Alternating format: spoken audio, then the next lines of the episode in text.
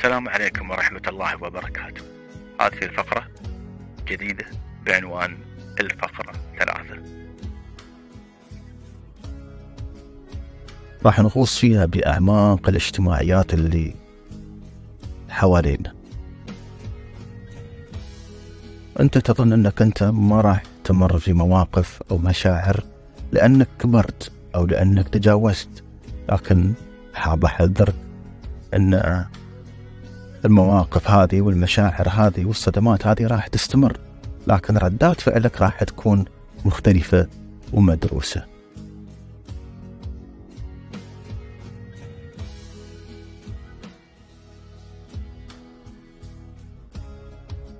أنت أبدا ما تختار الأشخاص اللي بيكونون في حياتك.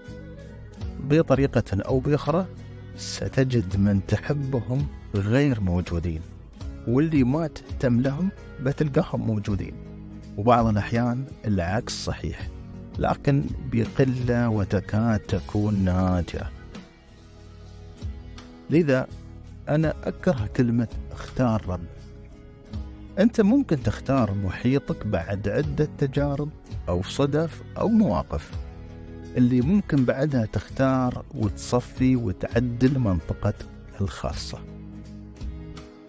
لكن أثناء التجارب أو التعارف أنت لا تعلم ماذا سيحدث لذا من الطبيعي راح تنجرف هنا أو حتى تنحرف هناك. أو بتبقى بلا تفكير عند أحدهم.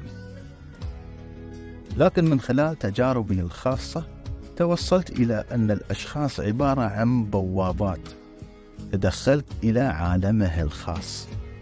اللي من الممكن يفيدك أو ما يفيدك بالمرة. لكن لا تنسى أنت بعدك أثناء التجربة. فكل الوعي والنضج غير موجودين عندك حتى الآن.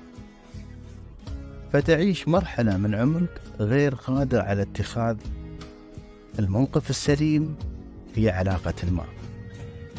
لأنك بتصادف أنماط مختلفة وغريبة عليك مثل البارد اللي ما تفهم منه شيء أو المستعجل اللي يحب السيطرة أو اللي ما يهتم لشيء من حولك سوى أنه وده يكون معاك أو اللي يبي يكون معاك بس ما يسأل أو يشتاق. وعلى هالحال